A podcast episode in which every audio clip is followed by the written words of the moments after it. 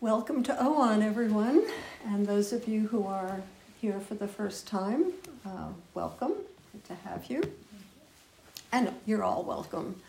Uh, I guess it's always the first time in some weird sense, even though it's been over 20 years that we've been here. It's every time seems like uh, the first time, so that's wonderful.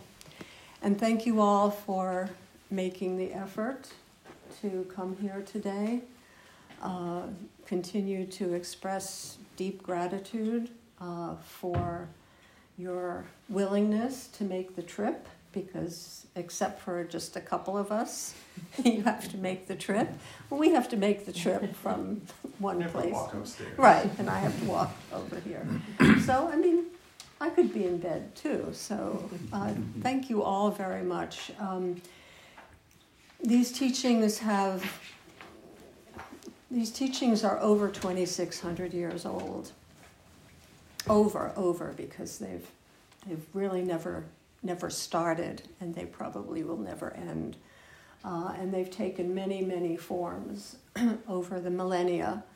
Uh, they've taken forms of the quran the torah uh, the bible uh, so these teachings are very unlikely ever to be completely destroyed. Nonetheless, we have to realize them. Uh, we have to make them happen. Uh, and so when we come together, um, certainly every Sunday and every Thursday evening, and sometimes on long retreats, we are actually realizing the teachings. We're making them real. We're embodying them. So the fact that uh, you are here, body, mind, and spirit, uh, and showing up um, is realizing, making real the teachings, despite the fact that they will never be defiled, they will never disappear. Nonetheless, we still have to show up. So, very, very grateful for that. We have been starting to examine the approach to these teachings that is has been transmitted to us from our lineage holder. We are in a certain lineage, uh, Soto Zen lineage, and our lineage holder is named Kobun Chino Otogawa Roshi, revered teacher. As I said last week, uh, he has passed away, unfortunately, in a drowning accident with his little daughter, but his teachings remain with his Dharma heirs. Ha- I happen to be one of them. I think there are quite a few of them who are now uh, teaching, have their own sanghas, uh, who are transmitting these teachings in the spirit of Kobun. So we thought it would be helpful and appropriate to examine Kobun's particular style of Buddhism. And there are many, many styles. We read today the introduction to Shikantaza. We read something that Kobun has taught. And one of the core aspects of his style of practice is a profound trust in every individual's way of being, of understanding what life is, of living that life out in a, his or her or their particular way of being. So it is this sense that you are the authority. You are you have the responsibility not just in the, in terms of the burden of finding your own truth, but having within yourself the the ability to respond to life, responsibility to respond fully to life in your own way. there is, I think, we can observe that culturally we have a distrust of ourselves. We somehow think that we need, particularly with respect to our religious uh, journey, we need to consult the experts, the people who have, who are wearing this, who are holding this. Um, you know, we have a culture of experts. So if we if we have a problem or if we're trying to discover some reality or truth, the last person we go to is this this person. So I go to the expert on this, the expert on this. We go Google, Google the experts. And this is reflecting a, a really uh, deep sense that somehow we can't do it. We can't figure it out.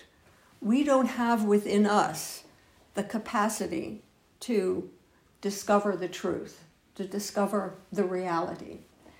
and there's this continual sense of, I should do this, or I should be this, or I ought to be other than I am. Somehow there's something missing, there's something wrong. and in order to discover what that is, I have to turn to, to the people who know better than I do, who can see m- more accurately than I can see. so, this sense that, particularly in in, in our spiritual journeys.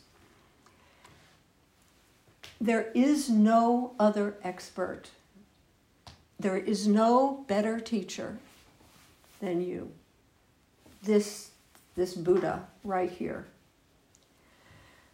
If we want to gain knowledge about something, like we want to, we want to learn how to solve a simultaneous equations, we turn to a mathematician you know, if we, we want to get knowledge about something, yeah, we go on Google, you know, we can look up lots of things and learn lots of things.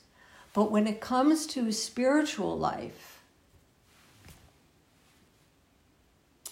knowledge doesn't really apply. who, who is going to tell us about our own spiritual existence? Who's the, who's the expert on us?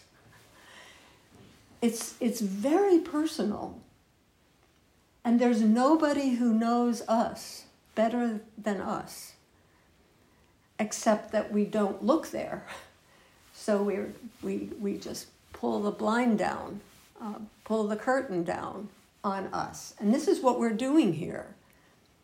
We are consulting us. we're consulting this being, not looking to experts, because there are no experts on liberation. There are teachings, they're out there, but we have to we have to believe them, put them into practice, see if they work. So we are the ultimate authority. And Kobun deeply believed this that yes, he says, study with good teachers, but the good teachers will always go back to you. the, the good teacher will never accept authority, will always be reluctant to be the expert for your life. Some of you may know um, this koan. A koan is one of these puzzles, these stories that uh, reveal something that kind of ordinary language and ordinary stories don't quite reveal as poignantly as a koan. And this is a koan that is very famous in Buddhist practice. And it's between a, a student and his teacher between a fellow named Joshu and a teacher named Nansen. The teacher is a great Zen master, and Joshu is a 19 year old young man who just has the taste of the Dharma, the teachings, just just really wants to pursue this path. This, what Kobun called the true religious way of living. So Joshu was a, a monk who was um, 19 years old, young young man. And by the way, he had studied he studied with Nansen, who was his teacher, for 40 years. Joshu did. So he he hung in there. Um, and it's said that he lived to be 114. so this is what this practice enables you to do, is to live to a very ripe old age. And this is, this is the story. Joshu earnestly asked Nansen, What is the way?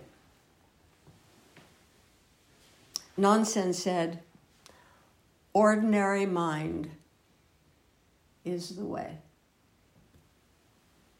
Joshu said, Should I direct myself toward it or not?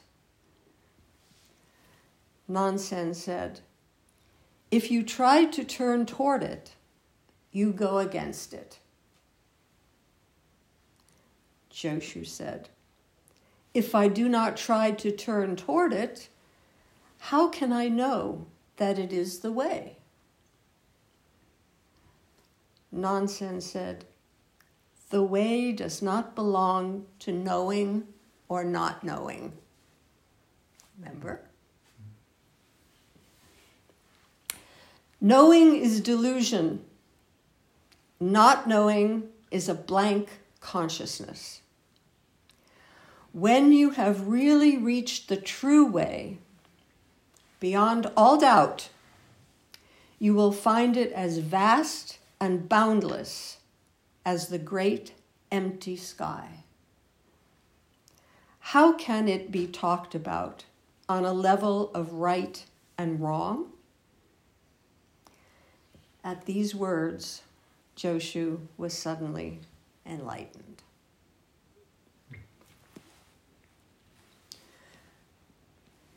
what is the way?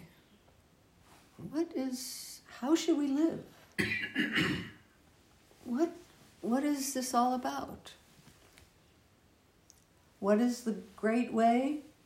It's your ordinary mind. It's your ordinary life. Nothing special.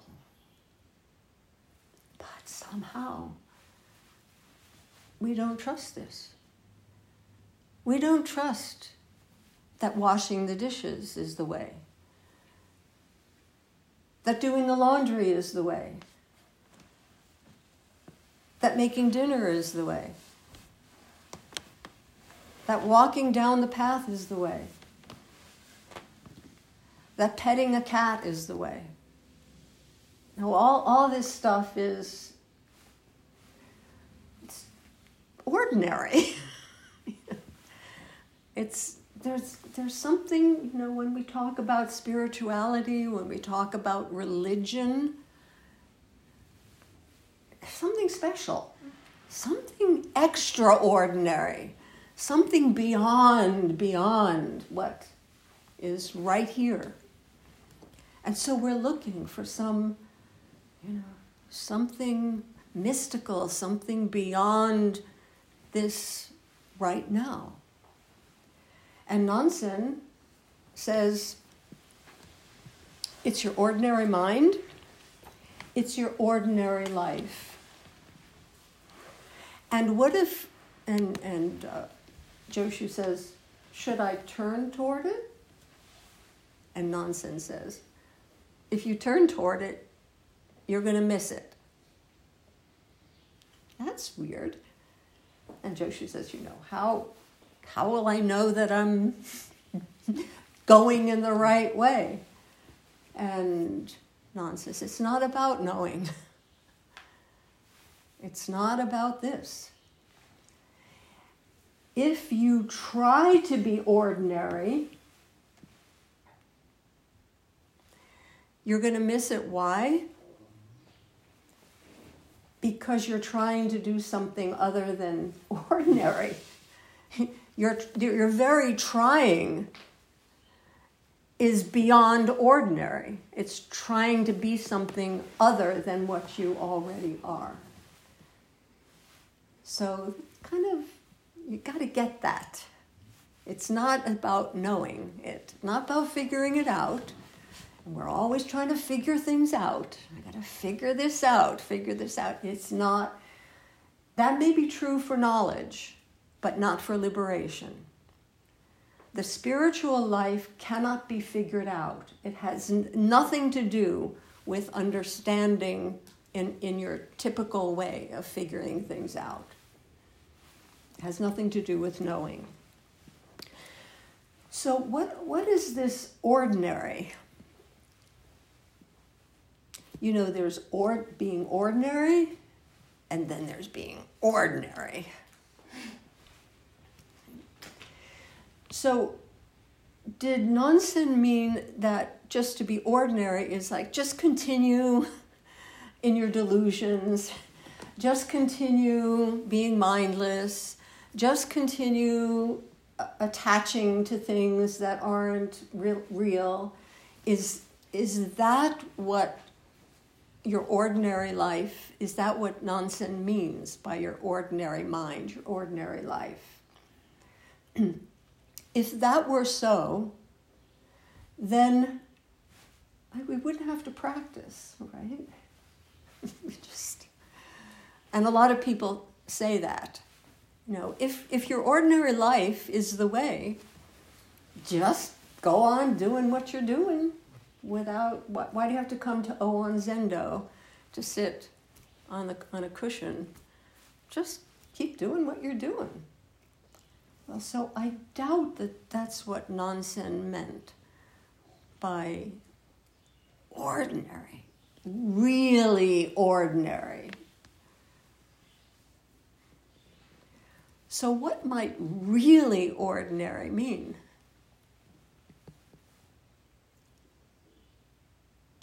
It might mean letting go and giving up all the all the stuff that you think you are, all the ways in which you think you ought to be acting.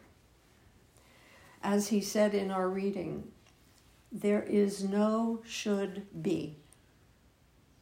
But our ordinary life is full of should be's. There's some, you know, I'm too busy. I, I uh, you know, my life, I'm not, I'm not um, being kind enough. I'm not um, being attentive enough. I'm, I'm always, you know, there's this monitor back there who's constantly judging us against something that we think we ought to be. So we're constantly constructing this self that is trying to meet this we're trying, we're trying, we're trying to do better, to do this, to do that, to put more post-its on our on our clothing. Mother, Dharma teacher, gardener, friend, uh, lover, you know, all these. This is our ordinary life that is full of shoulds, of there's something wrongs. So, what would it mean to be really ordinary? To get, to set aside. I've been kind of putting it to myself lately as getting rid of your trophies.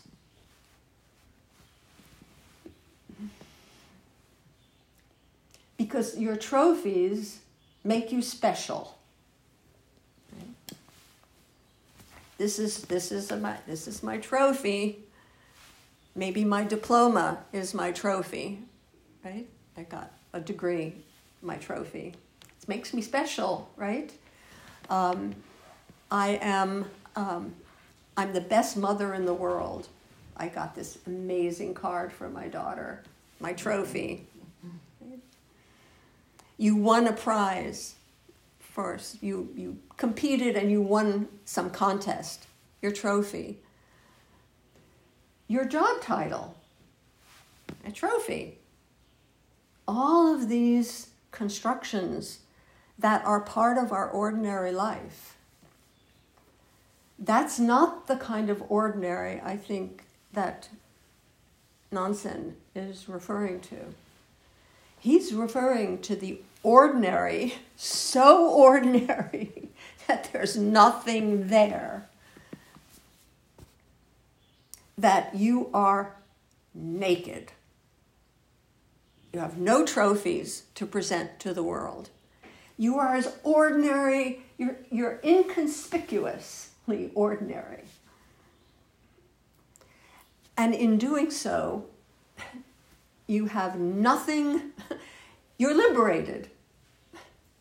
You have nothing to live up to.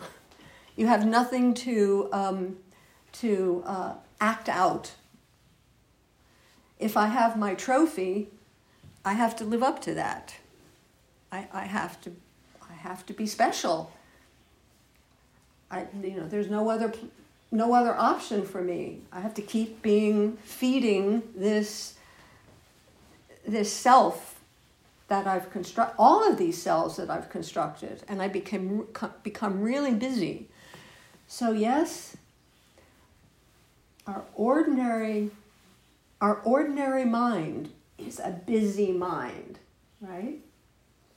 is a busy, busy. We're all so busy. And that's our ordinary life. That's not really ordinary.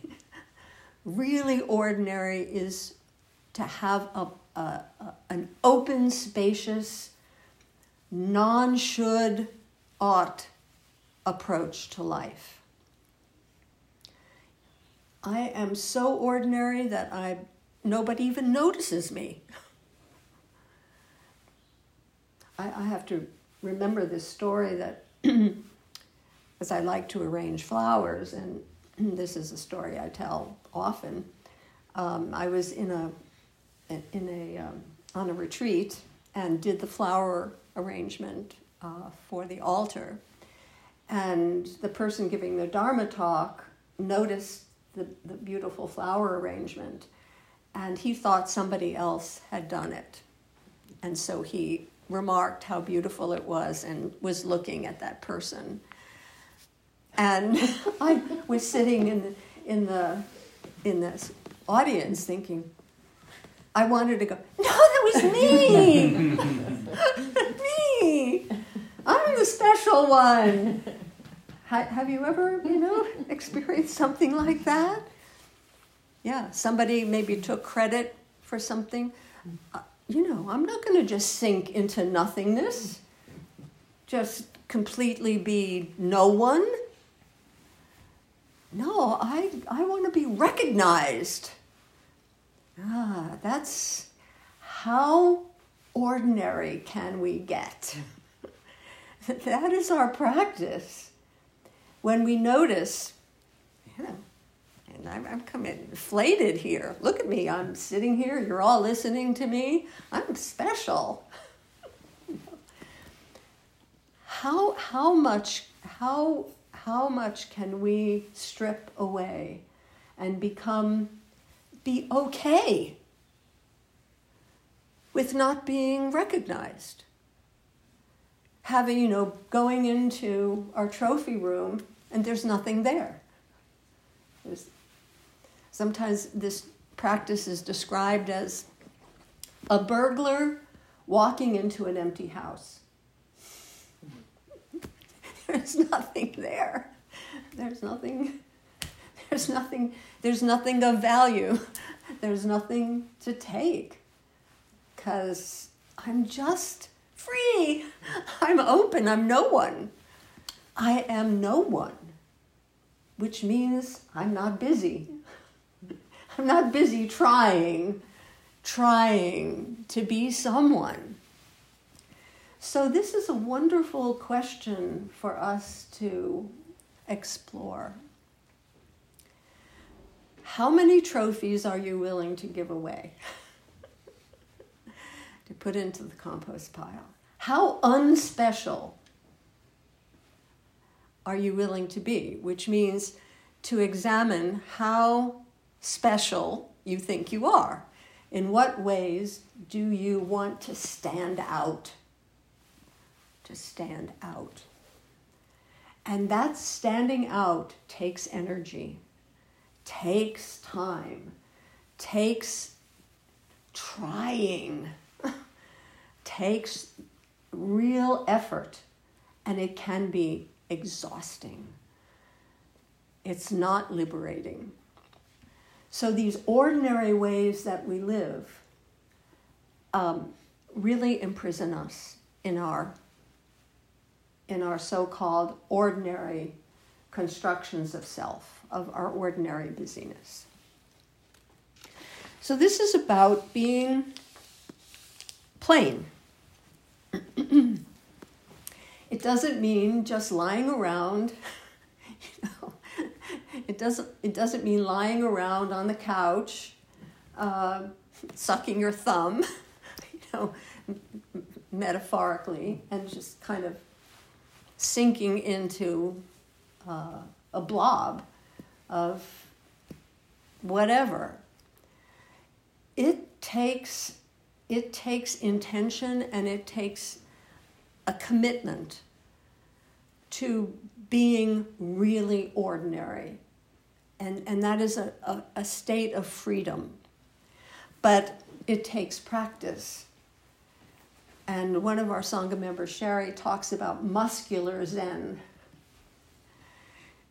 This is muscular Zen. It's like, oh, no, don't take this away from me. you know, this is so much my identity. Um, so, ugh, I, I just can't give that up. I see myself as a strong woman. I, you cannot see me as crying. You know, I'm not vulnerable. I'm powerful. I don't cry. How hanging on to that and then letting letting it go. I'm, this is, I've so internalized this specialness about me that what happens when I, I let it go? Who do I become? I become just plain ordinary. And so when we practice ordinary mind,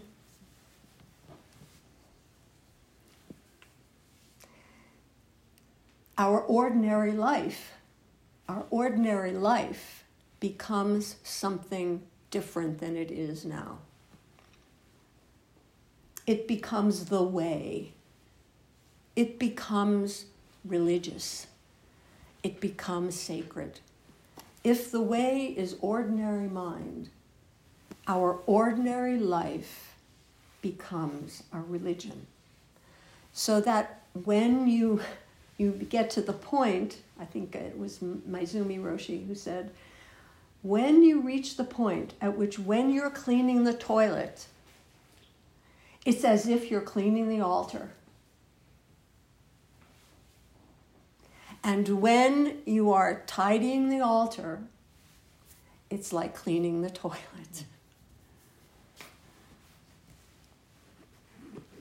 And so you're not quite the contrary, that you're not escaping your ordinary way of being for something mystical, something special, something sacred beyond this.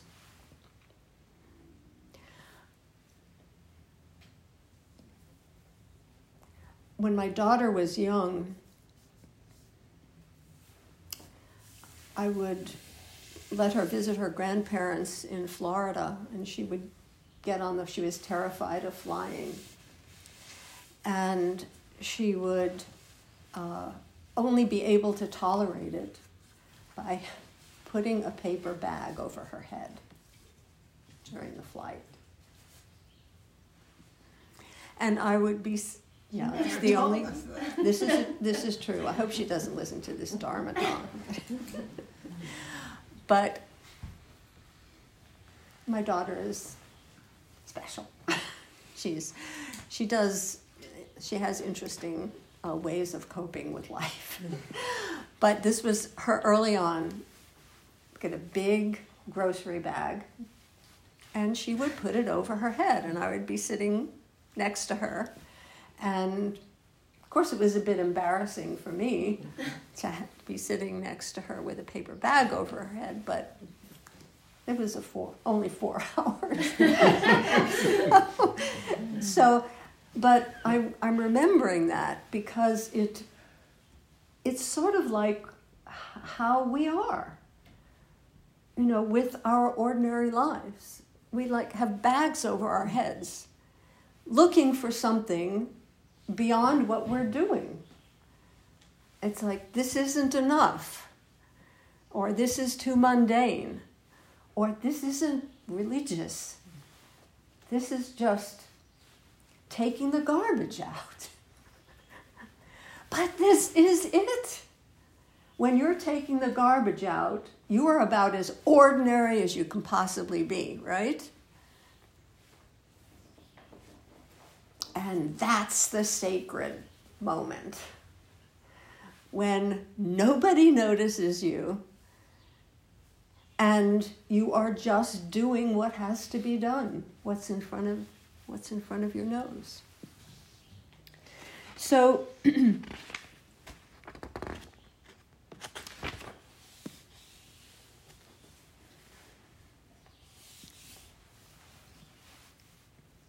why can't we live this way?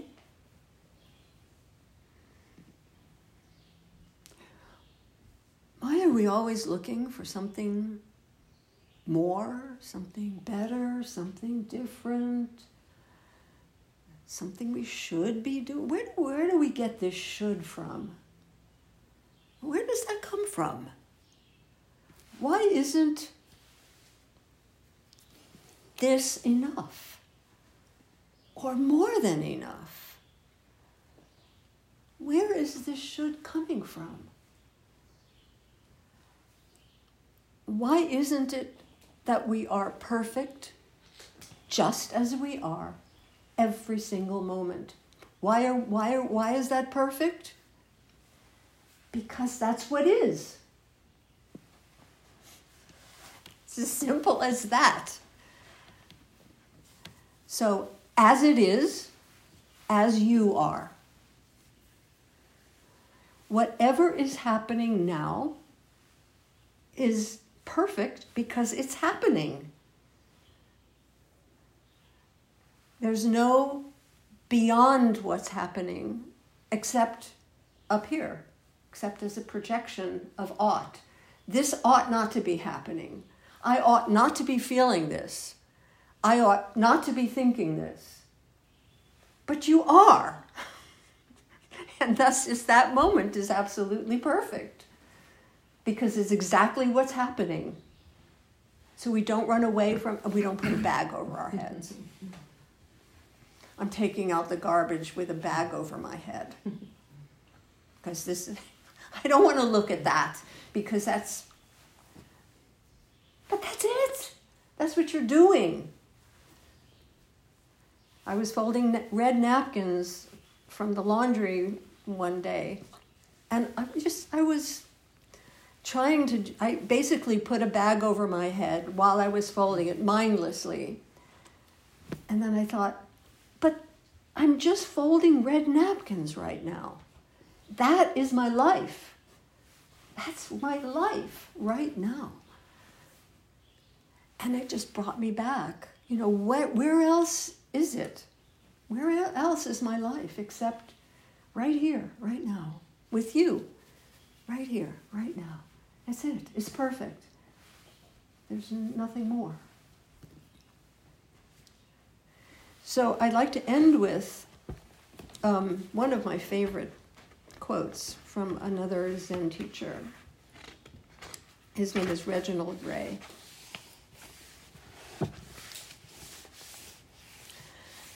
Dharma, Dharma, teachings, um, our guidance. Dharma is not about credentials, expert, not about credentials. It's not about how many practices you've done or how peaceful you can make your mind. So we try to make our, try to be calm. Try, try, try, try. Already you missed it. Just allow, just let it be. Let it be, let you be.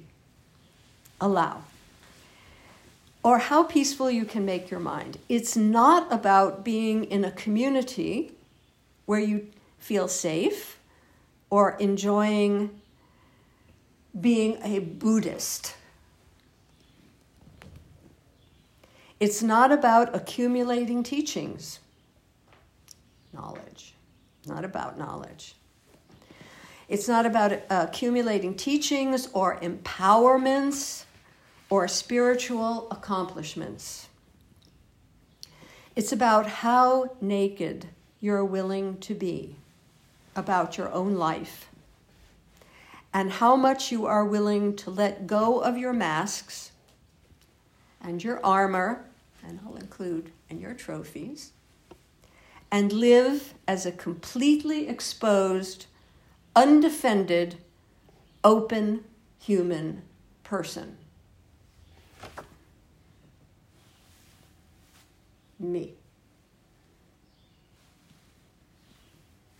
Ordinary me.